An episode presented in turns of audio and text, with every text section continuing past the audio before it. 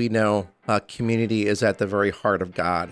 When we think about who did God come to redeem, it was a people. It's always about a community people, a people group, and how they're instructed to be and how they're instructed to live. You know, we live in a culture where everything is about like a personal relationship with Jesus. Well, yeah, but it's never meant to be a private one. It was meant to be lived in community. The Liberti Communion is a family of churches that seek to live, speak, and serve as the very presence of Jesus Christ in our neighborhoods. On this podcast, through stories and conversations, we elaborate on what that looks like in real life. Welcome to Live, Speak, Serve, a podcast by the Liberti Communion, hosted by Michael Black.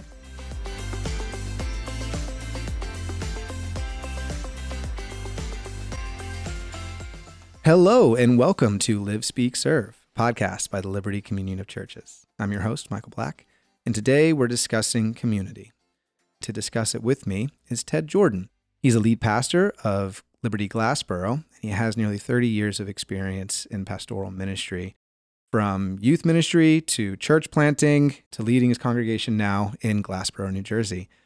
Thank you for sitting down with me, Tedd. Hey, it's great to be on with you, man. Yeah. Well, Tedd, um, let's jump into it. And one thing that might help us as we dive in is just having some clarity on like a framework for what we mean when we say community. It's a value of the Liberti Communion. Um, but we might make a mistake by assuming that everyone knows what we mean when we say community. So I was thinking we could probably use individuality as um, a polar opposite of what we talk about when we say community. Inversely, you have John Wayne. You've got the businessman that pulls himself up from his bootstraps. You've got the person that um, that's so self assured about their beliefs that they don't need to consult the opinions of the rabble. And that's obviously something that would be considered, you know, probably more in the individual camp. Correct. But if we're not careful in the West, we can see some of that seep into our understanding of what community should be. And it sometimes gets labeled as consumeristic church. What do we mean when we talk about community? Yeah, well, one of the things is we we know uh, community is at the very heart of God. It, it, begins right at the very beginning. I mean, God Himself is, you know, Trinity is giving us a really beautiful picture of community. Yeah, Father, Son, and Spirit. Yeah, but when we think about who did God come to redeem, it was a people pictured for us in Old Testament Israel. It's always about a community people, a people group, and how they're instructed to be and how they're instructed to live. Another thing is Acts chapter 2. So when when the church first forms, they came and they gathered together and they were devoted to the apostles' teaching, to uh, fellowship, which is that word koinonia, which we get our communion from as mm-hmm. a liberti communion, the breaking of bread and the prayer. It seems like really we, we call these uh, the means of grace. Yeah. They're very common in a sense, right? And so while we don't think that fellowship or community is a big thing. It's very big to God. It's something they did all the time together. And I think that we get our picture of community from how Christ loves his church and how he ministered while he's here. Him and his disciples, he lived in community. He demonstrated community for us. So so that's very important. And at times there's this, you know, individualist versus the community part there. And I think it comes a lot from, you know, we live in a culture where everything is about like a personal relationship with Jesus. Well, yeah, but it's never meant to be a private one. Right. Right. So even people when they when they post on social media, it's all about this, you know, great looking look at my scripture, my latte sitting here, yeah. the swirls uh, perfect on top of it there. And it's like, that's great, but it was meant to be lived in community mm-hmm. and togetherness, right? And that means that I'm going to be living with people who aren't exactly like me, who might not think exactly like me, but yet there still has to be some basis. Yeah. The act of being a Christian is communal because there's so many. One, the commands are largely to a people. Um, God saves a people, but also so much of the epistles are written to people and, and how they interact with one another. The one anothering um, that is so prevalent in Scripture, Paul talks about it in Colossians and Romans and Ephesians, and we can look at those as well. But that bearing one another's burdens, loving one another, considering others more important than yourself in Philippians, these are all elements of a, a collective, a unified people. You just said it a second ago, the koinonia, essentially, where we get our word communion for liberti. But sometimes it can be difficult because keeping unity front and center seems like it almost is conflicting with diversity How does the Christian balance those? Yeah, I, I think that um, unity flows to diversity in that sense. And my mind goes immediately to Ephesians chapter 4. The church should be making every effort to have this unity uh, around a faith. And when we were talking earlier about the military, right? This- yeah. They take anybody, right? Yeah. All this diverseness, right? Which is good, but they yet there's this commonality, there's this basis of unity that they build from, right? Right. Yeah. They'll they they pride themselves on being able to take anybody from any social class, any race. But in in talking with some friends that have served, they they talk about the brothers that they formed over there, the relationships that they have, and they speak to it like it's um it's a deeper family. Yeah. So how much better the the community of Christ? Mm-hmm. Yeah, is supposed to be. Yeah, like there's there is a, a wide variety of diversity of people there, but they're all unified around a common purpose. And so you, your unity's got to come first, and then diversity has the ability to flourish. Because when there's disagreement, where do you go? You go back to the reason you're there to begin with. We can have disagreements about secondary and tertiary issues about the faith because we're unified on the fact that it's Christ and Christ alone that is going to save us, that has redeemed us. Inversely, if two people don't think they're in a relationship and someone wants to then ask them, well, how do we go forward? But you don't have commonality on the fact that you should be going forward together, Correct. then you have diversity, but you don't have unity.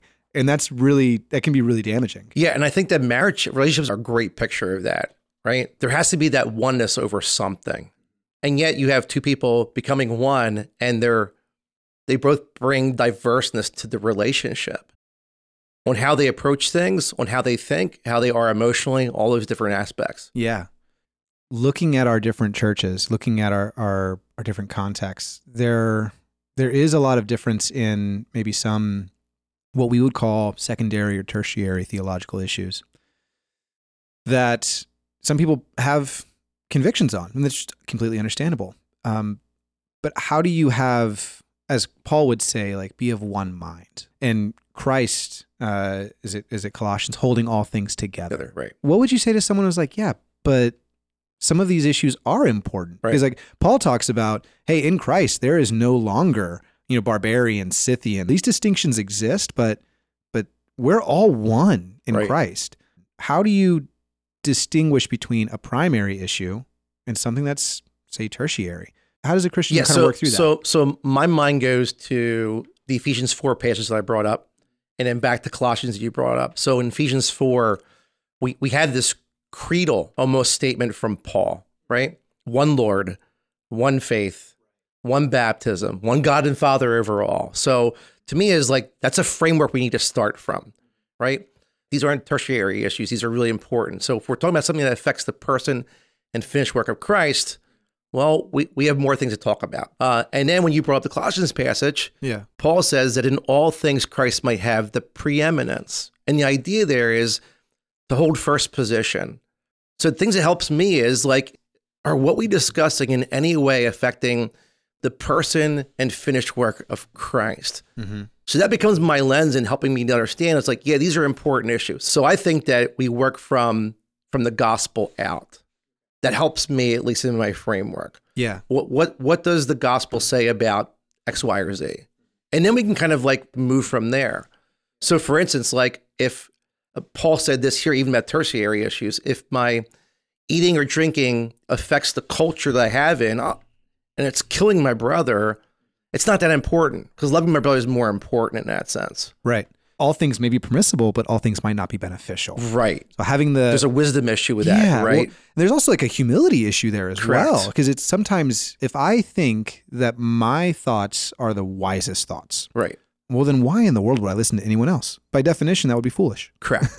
and so there's a there's a humility aspect for community that that has to be present, or you're just going to have a bunch of people that are all screeching at the top of their lungs. So at some point, if you're going to really do community well, you need to first start with a humble posture of, okay, well, how do I listen first before I speak? right. Um, how do you become a better listener? Uh, for me, God used marriage. so, yes, uh, learning to listen. And typically, um, depending on how you're wired, I'm a fix it guy. Yeah, So someone comes to a problem, I want to give them, hey, here's how you fix it. Here's what to do. And I would say specifically, even as as pastors, we tend to be that way. Right. Whereas if you look at Christ's example, Jesus is always asking questions, and that creates the conversation. So for me, is when I'm asking questions, hopefully it's so that I can listen and I can hear. So one of the things I've prayed about often is that when I'm in these kind of conversations in community, that I would ask questions. So for instance, we started a, a men's group not too long ago. Meet know, Saturday morning, we get going and we usually take a, something we're going to talk about, read some scripture, and it's out there. And all of a sudden, someone will say something that is completely like, Where are you? right? No. Yeah, yeah. And we're not talking about the Eagles or Phillies. It's like, How did you get there? And then someone's over here saying the complete opposite. So I'm kind of like wanting to referee. And so what I want to do is stop and just ask questions. Why do you feel that way? Can you share a little bit deeper? Because, like, oh, well, I, I get that part of it. Uh, yeah, that makes sense to me. Whereas I think we, we can tend to take communication at face value. We take words or phrases and we have these preconceived ideas when they're saying X, it has to be X, Right. right? But they might be saying X and they actually are saying Y, Yeah. right? Do you have an example? Um, ministry uh, in the church as it relates to women serving. Okay. What does that look like, right? So conversations about how do they do that there and having different disagreements about that. And then you get down to it, and it's like we're actually agreeing on something Right. and we're coming at it from two different perspectives.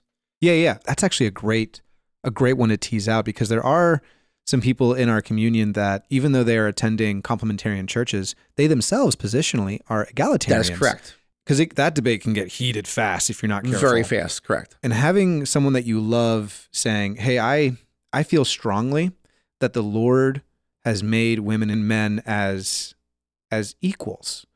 And you listen to a commentary and go like, "Well, yeah, I believe that too." Correct. right. Yeah. we don't disagree there. correct. Yeah, going like, okay, let's go deeper then.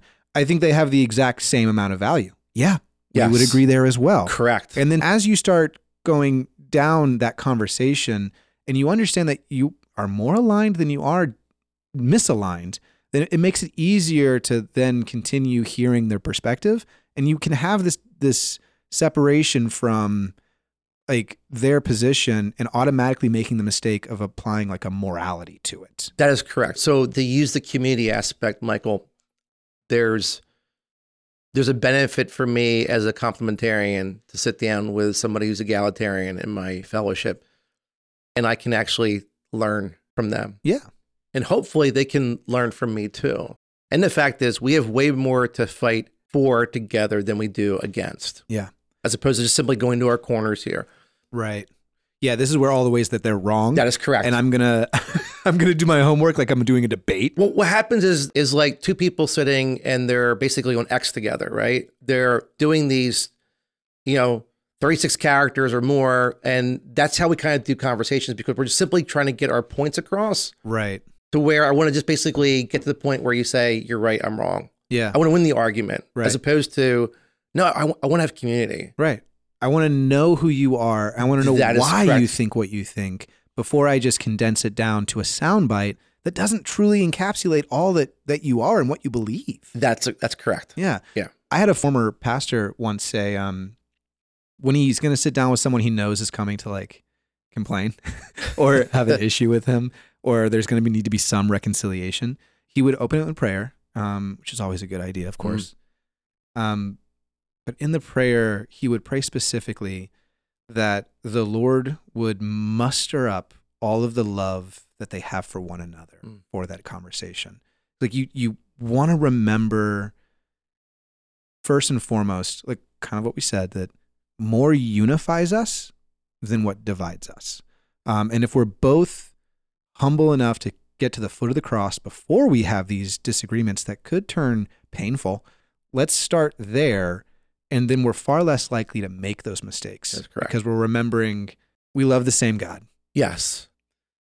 Well, let's take a look at like um, what that means, like practically for the everyday Christian. We have uh, small groups, prayer groups, home meetings.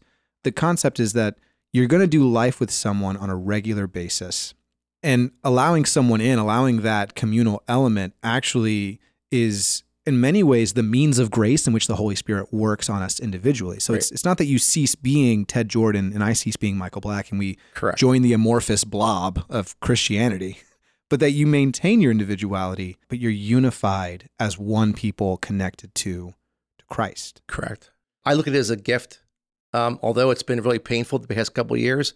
But one of the things that God has graciously done for His church in the past couple of years, particularly in, in the states, um, from BLM to politics to COVID, is God graciously kind of exposing what community looks like. Oh yeah. Good. Can you So explain more? Yeah. So so around all those things, um, I think not only within the communion, but just churches at, at large, more people have left churches over those conversations than over even some deeper theological issues that I think are even more important that we should actually be talking about. So people have divided in that sense of not fighting for community. We are people that need community. And I think that that pandemic kind of exposed the fact of how easy it was for us to basically switch the switch off of community. We don't need it. And the fact is like no, we actually do need this. We actually need to be with people. And the fact is I, I need other voices that are in my life that are speaking into it and people that I can speak back into. I think one of the things that Michael that's so important is I encourage this when people come to me and they're saying about whether they think they need a community or not is just go through and look at all the one another's of scriptures. Mm-hmm. Yeah. You cannot do the one another's by yourself. Right. Can't. Yeah. And another aspect of it, when you look at Christ, sometimes we get this uh, really kind of flawed thought about Christ, and and that is that he like he comes in and he is completely self sufficient in and of himself, which Christ doesn't even say that. Christ says, "I can do nothing unless I see the Father do it." He is completely and totally dependent on the will of the Father, and that's evident in the Garden of Gethsemane. Correct. Not my will be done, but your will be done. There's a humility that Christ is exemplifying. Yes, he is super secure in who he is. Um, he is the Messiah. He is the Christ. He is coming to destroy death and sin itself. But that doesn't mean that he doesn't rely on the Father and, and the work of the Spirit to continually experience the fulfillment of that very goal itself. Like he's doing that, but he he he's humble and relying on the community of the Godhead. Correct. And, and e- even how he demonstrated it. So you, you take the fact that he's in the garden, right? Um, it's a place he prayed often. Um, and he prayed alone often. Yeah. But the, the night of his betrayal, he's he's inviting his disciples to do what? Come. with him. yeah, be here with me. Yeah. You know, he didn't want to be praying alone. Um, and those relationships there, he demonstrated, if we look at the Gospels with Christ with his disciples, how important community is. Um, look no further than Jesus and the 12. Yeah. Yeah. Yeah. And that wasn't a perfect community either, by the way, right? yeah, there was uh there was some some division. uh, Yes. for sure. right? I mean Matthew and um Simon, um, yep. Yeah, Peter, yeah. Um and so like you have these two people coming from arguably antithetical cultural positions. Correct. And but they are both disciples, both considered beloved by Right. by God. Um and so yeah, like there's tension of we we may see the world through very different lenses. But the moment I start thinking that salvation rests in my opinion instead of Christ is the moment I start to devalue your humanity Correct. and feel very able to say like I don't even know if I need to take communion with you. Right? Like you you don't see a war at the last supper. Right. Christ supersedes all boundaries, Right. but it, there's still a unity around Christ himself. He is the new boundary actually. Correct. I think it's interesting too. Uh, just kind of a side note. You you bring up the Lord's table, right? Yeah. So to me, is like every time we get together as our churches, right? So whether it's here or Riverwards or Collingswood or Harrisburg, wherever it might be at, is the the gathering around the Lord's table is a covenant meal that involves community. Mhm. It's a grand reset for us. So it's like this here. If you think about people who are struggling with community because of X and Y, well, I'm here and I don't like their position here. The Lord's table is a reset. I can't go to the table and be mad at my brother or sister over here because we have this these such these disagreements, right? We can't even do community together, but we're going to break bread together, right? That's a, that should be a, a catch for us. In fact, we should skip the table. We should actually get up, go over, and be reconciled with our brother and sister, right? Yeah, it says So- that. Yeah. Right. So every time we break bread, it's telling us like this is a covenant meal. You, hey, you can't be taking this at home alone by yourself. Doesn't work that way. Right. It's a reminder of us of how much we desperately need to be in community together. And it helps reset us on what's important about community, hmm which is the person and finished work of Christ. Yeah. It also says if your brother has something against you, you go to him. Correct. Which is which is fascinating because that's that's also different from what we would think in the culture. Yes. The culture will tell you, "Oh, he's got something against me. He needs to come tell He's me." it, right. He, he- well, that's on him. But the Bible is actually saying like, "Hey, if you know your brother's mad at you, if you know that your brother has something against you, or if you know this person is hurt by you, you go to them." right. and that's that's just completely countercultural and but we're peacemaking christ is peacemaking not peacekeeping Correct. we're not trying to keep this air of tension because that doesn't do anybody any good Right. and you're just waiting for i don't know a misunderstood text to just deteriorate what's already a fragile relationship. So th- we're really talking about conflict resolution then right now. I mean it it makes sense. I mean if you're going to talk about unity and diversity you're going to talk about conflict. Right. and what does conflict look like inside a community? How do you discuss those disagreements and still be unified? And I think it's hard because typically when I sit down and I work through a, a community issue, I typically want to like I want to stake my case first, right? And then I want to bring them towards where I'm at. And so when you have two people who are trying to do that, it doesn't work too well. I'm just trying to basically convince you so that you'll know I'm right. So Proverbs tells us that one seems right until another one comes presents their case. So the idea is that we need to do way more listening up front um, and work through that together and being able to actually listen and share. And the only conflict resolution model that we have in the New Testament is Matthew 18. And it's mm-hmm. interesting. It actually takes community, yeah right? yeah So go speak to your brother, go be reconciled. And if not, bring community, bring in more people. yeah yeah it, it's it's interesting you say that because at, at no point is there a path where it's like you as the individual can arbitrarily make this distinction to not be in community with someone else Right. There's no option. There's no- yeah, yeah, you can't opt Yeah. out, right? And we see that so often in society of like, well, I'm just going to cut them off. They're they're not really healthy for me. Like, Yes. and I'm I don't want to discount like some people are in some really bad situations and separation is sometimes necessary, but it should not be the first thing we go to, especially not as Christians. Like we worship a God of reconciliation. How could we possibly pretend that he doesn't want the same thing right. for us? And even if like we need to put the brother out, the conflict is so bad, the putting out is meant to bring them back in. That's the whole point. So that there can be reconciliation even through that. Mhm. Yeah, even in the separation, the whole point is to be reconciled. The goal is community. the Yes. goal is community. reconciled. Yeah. Yeah. Yeah. No, that's a that's a super helpful uh, way of saying it, man. Okay, so let's say someone's listening to this conversation and they're like, "Great, um, I agree, want to be in community, but it's kind of difficult." What direction would you give someone who's saying like, "I'm having trouble getting connected to a community"? I would point him back to where we started at, right? God gives us the picture of community. So it's, Yeah. it's God's desire, right? Yeah. This is, something, this is something that's good and something God desires. Number two is I would encourage them to say, listen, have you sat with any of your elders and to spend time in prayer about this? One of the things is I've encouraged people is listen, just start with one person and open your hearts, open your home, grab coffee with somebody, and just be honest, be vulnerable, and pray that God would would bring one person into your life or a group of people, and it's vulnerable, right? In a sense, like you're opening yourself up to, well, it might not work, or I might get hurt, or they might not give back what I'm putting into that. I think people sometimes make the mistake of waiting for it to come. It's kind of the American culture. We want community even done for us. But if it's not organized, it's like, yeah, I'm just going to kind of like do my own thing, kind of be my own person. So I think it's got to be demonstrated from kind of like the leaders in the church. How well are we demonstrating a culture of community? Because sometimes pastors cannot. This is again why this is kind of like a broader thing. Why I love the Liberti Communion is because pastors need it too. Yeah. We don't have it, right? We might have it in our church, but even that there. So, so our being able to get together and have that community is so important, and we grow by that. Mm-hmm. Yeah. Well, yeah, man. Um, this has been a, a, fun conversation. I didn't expect us to take some of these turns, but this is always no. sorry about of, that. no, no, don't apologize. That's that's fantastic. It's the best part about these uh, these questions. I try not to workshop everything too much, so these these kind of come up.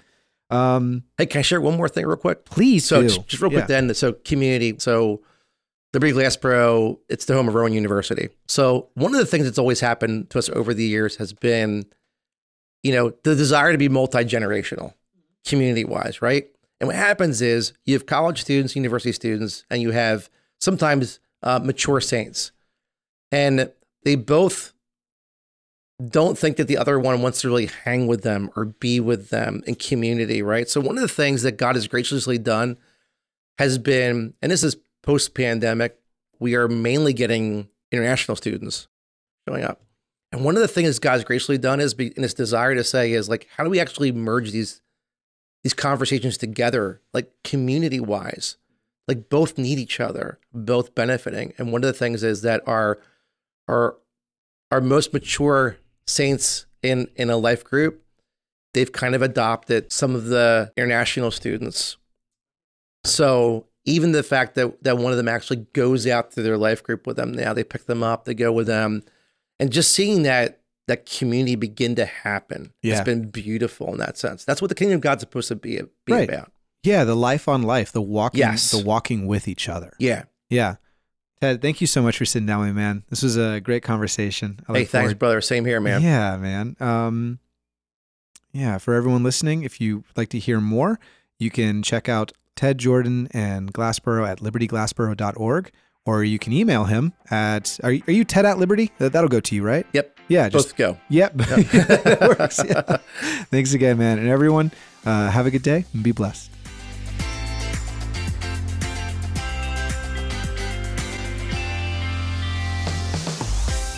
Thank you for listening to Live, Speak, Serve, a podcast by the Liberti Communion of Churches. For more information or ways to support the work of the Liberti Communion, visit www.liberti.org. That's liberty with an I, dot org.